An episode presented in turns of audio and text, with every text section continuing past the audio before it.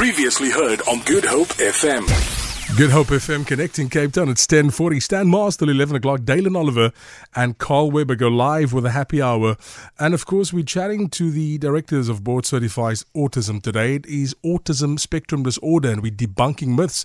Good morning, Ilana, and welcome to Good Hope FM. Hi, good morning.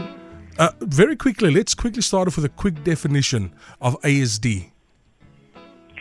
So autism, autism is a spectrum disorder. In order to diagnose autism, we use the Diagnostic and Statistics Manual Roman 5.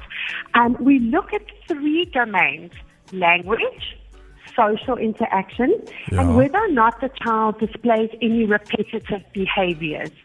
Should the child qualify for criteria within two out of the three domains that are highlighted, the child will qualify for an autism spectrum um, diagnosis.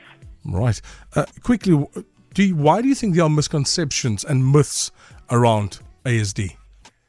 Oh, there are so many myths and misconceptions around ASD. Um, I, I, I find that the parents are very frustrated. I see so many new parents a day that have either just received an autism diagnosis or really went from one professional to the next professional in order to get the diagnosis. I think that people in South Africa are very scared to say that the child has autism because I think there's a lack of education in terms of what the treatments really are. But I want to um, assure your listeners today that autism is a treatable medical illness early intervention is key. And so, um, the quicker a child can receive that diagnosis, the better the prognosis and the outcome is going to be for that child. Just very quickly, and I've always I've always wanted to know this: Is autism a final diagnosis or is it treatable? Autism is certainly not a final diagnosis. Again, I will stress the importance of early intervention. Autism is a medical illness that has behavioral manifestations. With the right educational intervention and with the right medical intervention, autism is reversible. Autism being a recoverable diagnosis backdates to 1987.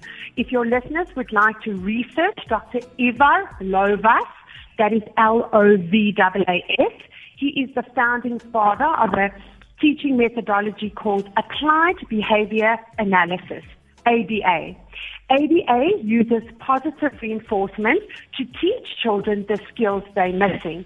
Now, ABA being a medical necessity for children with autism has been entrenched in America um, by the Surgeon General as well as the American Academy of Pediatrics. Um, if you look at Lovaas's research paper in 1987, he took children between the ages of three and four. He placed them into a applied behavior analysis and they had a 47% recovery. He checked on those children when they were 11 years old and they retained their recovery diagnosis. So recovery from autism is absolutely possible. There is no one cure for autism. You know, um, not every single child will recover. But what I do want to make clear is that if the child is um, struggling with the recovery road, we are still able to teach these children functional and independent skills. So no parent need ever give up on their child learning to become a functional, happy, and well independent human being. If these children do not receive um, the treatment that they need, the parents are really looking at a bleak future. Autism can strip a child of basic functionality. So for some, there'll be the road to recovery. For others, we're going to work towards their independence and functionality. There's a lot of hope. Right. We're chatting to autism specialist Ilana Gerscholowitz, director of the Star Academy.